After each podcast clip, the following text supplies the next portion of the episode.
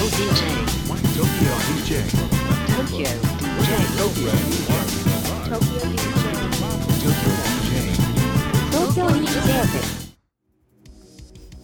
うもこんにちは。東京 DJ 部のキットカットと英明です。よろしくお願いします。東京 DJ 部レディオは都内で DJ として活動しているキットカットと AMA がクラブミュージックにとどまらず音楽と人との接点を増やし DJ カルチャーの理解を深めることを目的に活動しています。番組のご意見やご感想、取り上げてほしいトピックのリクエストなどは LINE の公式アカウント@東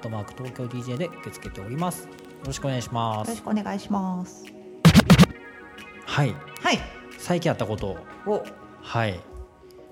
ついに、はい、今までなんかね、はい、ツイッターのアカウントをビックリマンシールに変えたりとかね、はい、ちょっと匂わせをずっとしてきたんですけど、やっと手元に、はい、AMA とキットカットの、はい、ビックリマンシール風シールそうですね、キラキラのやつ、はい、手元に届きました。イエーイ、はい、はい、ということでキラキラのね、はい、キラキラのなんかビックリマンシールでキラキラ出ると、はい、結構嬉しかったりしませんでしたか？子供の時とか。そうですよね、レアなですね、はい、ちょっと特別バージョンみたいな、はい、普通の印刷よりもちょっとキラキラバージョンはお高めということで、まあ、せっかくなんで、はい、エアーっぽくしたかったんですけどね、はい、なんか思いのほかギラギラすぎて眩しすぎて主張があんまりないんですけど、はい、なんか実際のイラストがあんま見えないですね、はい、まあ、でもこれは特別バージョンということで、はいはい、欲しい方は言っていただけたら手元にあれば差し上げます。はい、なんかこれ持ってたらあったらテキーラ1杯無料とかやりたかったんですけど、はい、ガンガン100人ぐらいに配ったら破産しちゃうなと思って、同じ人ばっか来て、はいはい、あとですねこの、東京 DJ 部レディオってリスナーさんからのお便りで、はい、知る星ですとかっていう人いたらちょっと気分で郵送しちゃうかもしれない、ね、はい、はい、ということで、はいはい、最近あったことは、私たち東京 DJ 部 DJ オリジナルグッズ、はい、第2弾ですね。第1弾、はい、トートバッグ、そうですね、はい、ちょっとまだ一般発売してないんですけれども、はい、作りましてトートバッグずっと販売してないんですけどもう完全になんかレアなアイテムになってますねそうですね、はい、そろそろ近日、そうですね、はい、カメラマンさんに撮ってもらいましょうか。はい、はい、本日のテーマに行きたいと思います。本日のテーマは伝説のラジオ DJ ジョン・ピールについてです。ジョン・ピール、はい、ではですねジョン・ピールさんご紹介させていただきたいと思います。はい、本名はですねジョン・ロバート・パーカー・レイブンズ・クロフトという方なんですけれども、はい、ね、もう残念ながら亡くなられている方です。あ、そうなんですか。はい、はい、1939年の8月30日から、2004年の10月25日ご存命ということですね。はいはい、イングランドのラジオパーソナリティ DJ として、まあ、有名だった方なんですけれども、はい、この方がですね、1967年の、頭にですね海賊版のラジオ番組を、やったことがきっかけでこのラジオの、まあ、MC というか DJ になっていくわけなんですけれども、はい、まあ、わずかですね1年も経たないうちにですね BBC のラジオ1というところですね、はい、ラジオ番組を持つようになりました。それがですね、なんか結構、はい、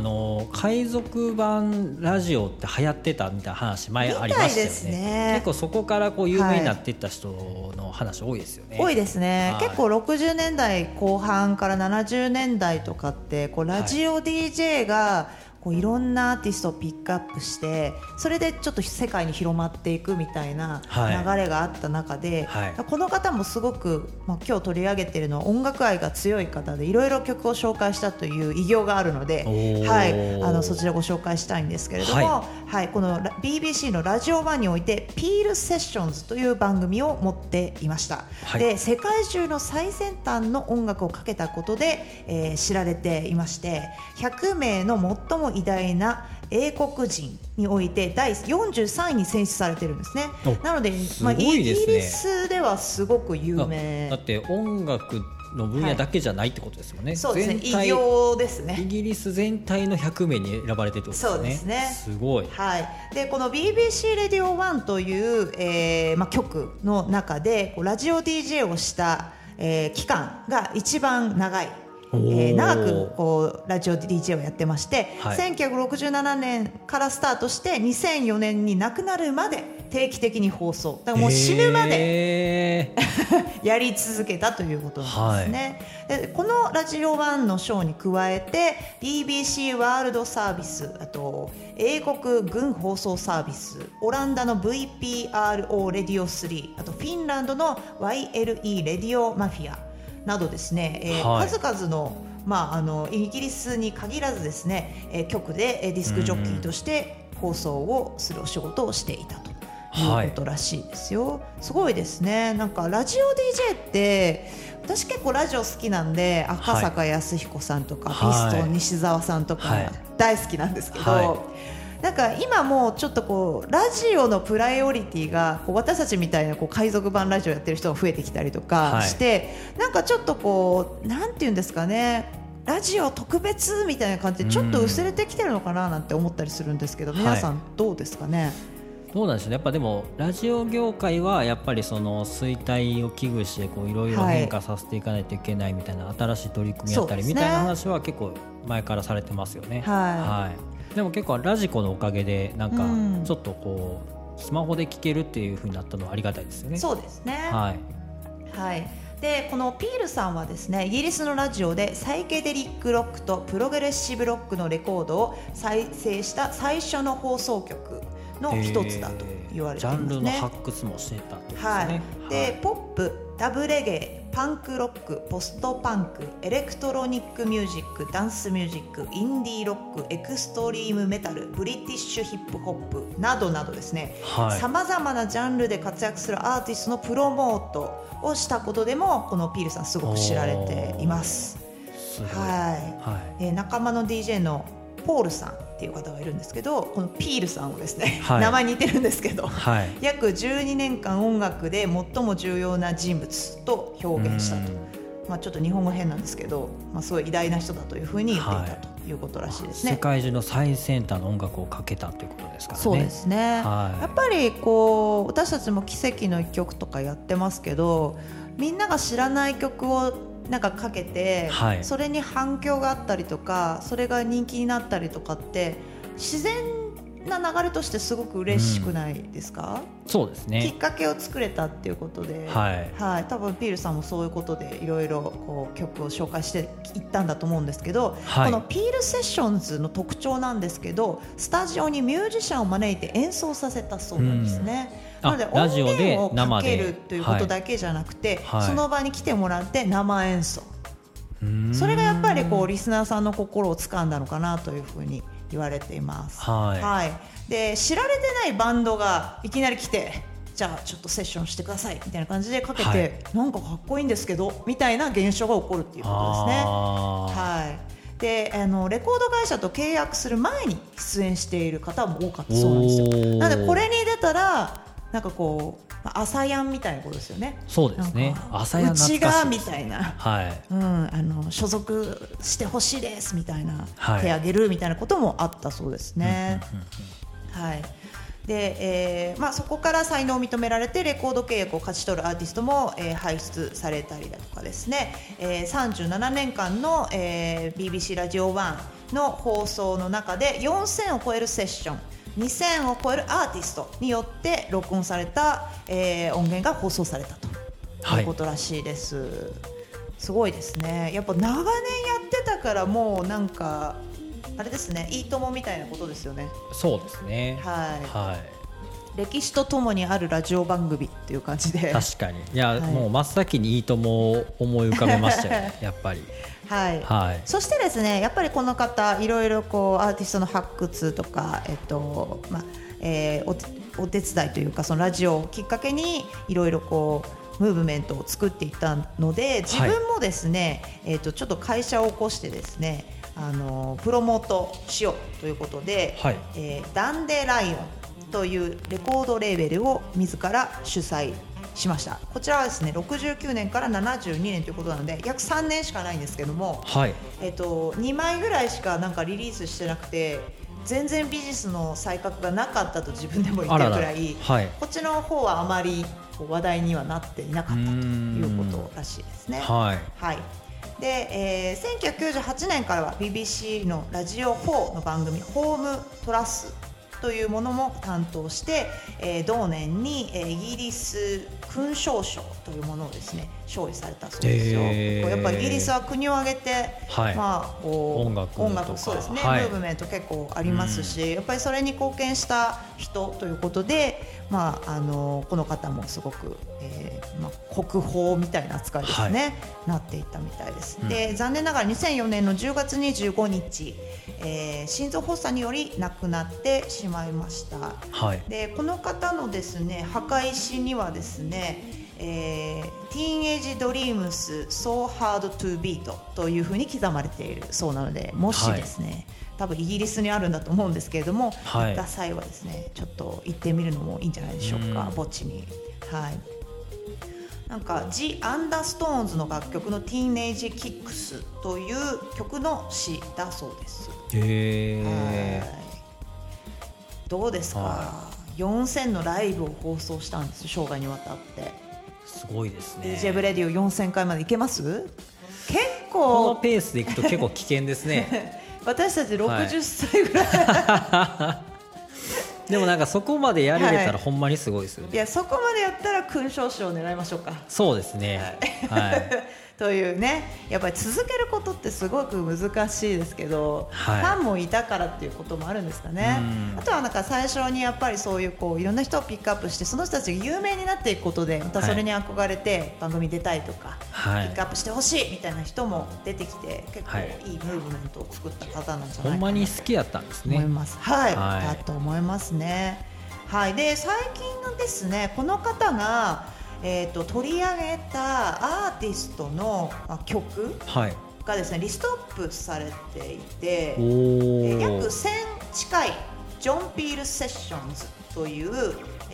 う、ものがですねアルファベット順に曲が並べられているということらしいです、はい、で、最初の放送の方はちょっと古いんで聞けなくなってしまった音源も結構残っているそうなんですけれども、今後、はい、発見され次第アップロードされる可能性ありと。なんかこれってパラダイスガレージのラリー・レバンがかけた全曲とか、はい、最近のなんかちょっとムーブメントなのかなって思ってて、昔の人のそのネット上でアーカイブされてない、まだネットがなかった時代のテープでかけてた音源とか、あとはそのトラックリストを、はい、まあ、その知ってる人なのか関係者なのかが、はい、こう遺跡発掘みたいな感じで発掘してきて、なんかまあそれがリスト化されてる、もしくは何ですかね、こうマッサリングされてリリースみたいな、デジタル音源としてリリースしたりとか、あとレコードも再発みたいな。結構最近誰だったかな、フランキー・ナックルズが未発表の曲が発見されて、それ近日発売予定みたいな記事見ました。結構やっぱそのまあ、ハウスでいうとレジェンドと言われる、はい、もう亡くなってしまった方々の、はい、なんかそのなんていうんですかね、もう今ではこうルーツっていうんですか、はい、ルーツの部分をやっぱ知りたいっていう人たちが、ハウスラバーの人たちいて、はい、なんかこう手が届けば手に入れたいみたいなことなんですかね。そうですね。なんかでも本人からするとあえてリリースしなかった可能性もあるじゃないですか。そうですよね。なんかそれこそそのなんか陶芸家が自分で割るみたいな感じでお蔵入りしたから、うん、お蔵入りさせたのはまあ本人の判断やったかもしれないじゃないですか。そうですね。なんかそこはもう亡くなられてるんで死人に口なしなんですけど、はい、周りがほっとけない。そこをほじくり出されるっていうね。そうですね、はい、それほどまでにまあ有名になってしまったということなんでしょうけどね、はい、なのでなんかそういうのすごく最近あるなというふうに感じて、はい、今日はそのリストを見つけたことから、この、ラジオ DJ さんのジョン・ピールさんがですね、はい、面白いなと思って記事にしたんですけど、こうジョン・ピールセッションっていう、はい、CD も出ていたりとかですね、はいはい、この人がアーティストで何か出してるというよりかは、この人のセレクトがとても秀逸だというところで、はい、なんかちょっとこう、まあ、DJ も必ずしも音源持ってるわけじゃないので、はい、DJ に通じるとこあるなと思いましたね。はいはい、アマセッションズみたい奇跡の一曲をまとめてほしいって以前言われてて、そのままになってるのを思い出したんですよね。もう過去の奇跡の一曲を探し出すの結構大変になってきてますからね。東京 DJ 部セッションズでやりますか、はい、やりたいですねはい、はい、ということで今日はですね、伝説のラジオ DJ ジョン・ピールさんをご紹介いたしました。はい、リスナーさんからのお便りのコーナーです。このコーナーは LINE 公式アカウント@東京DJ にですね、メッセージを送ってくださったリスナーさんのメッセージをご紹介しております。なんかね、アドバイスだったり感想だったり、はい、気軽にポチッとたまに送ってくださる方いるんですけども、はい、今回は、なしということで残念ながらお便りはありませんはい、はい、もしよろしければ、気軽に LINE 公式アカウントから、メッセージ送ってください。この間ね、なんかメッセージもらって企画の提案もしていただいたんで、はい、ちょっとその辺も、ね、ダブルテクノとかね取り上げていきたいですよね。はい、そうですね、はい、この、リスナーさんからのお便り、はい、何回か採用させていただくと、東京 DJ 部のトートバッグがプレゼントされるという、はい、しかもはい、非売品バージョンということで、はいはい、物で釣る作戦やっております、はい、よろしくお願いしますよろしくお願いしますはい、続いて、はいはい、奇跡の一曲、はい、今日は私の曲をご紹介いたします。 And now for my next number I'd like to return to the classics.Perhaps the most famous classic in all the world of music. デラソウルプラグチュニン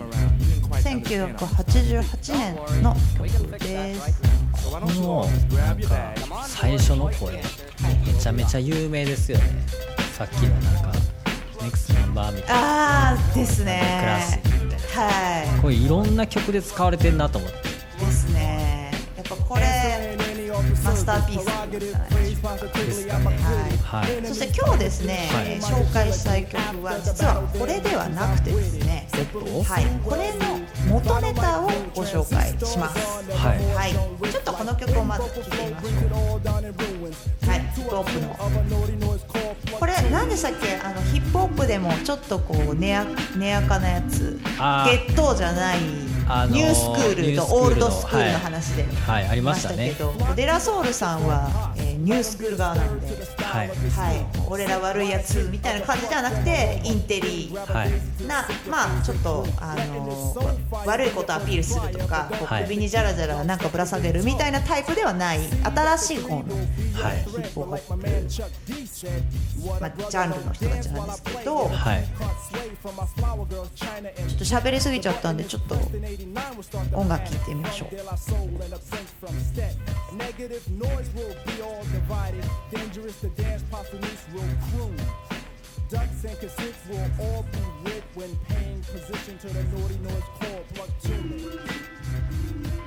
この後ろのですね、ちょっとトロロロンみたいな音あるじゃないですか、はい、そこにちょっと注目して聴いてみてください。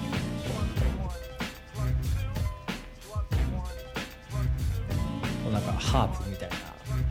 はいはい、ではですね、元ネタの方に聞いてみましょう。マンゼルというアーティストのミッドナイトテーマ。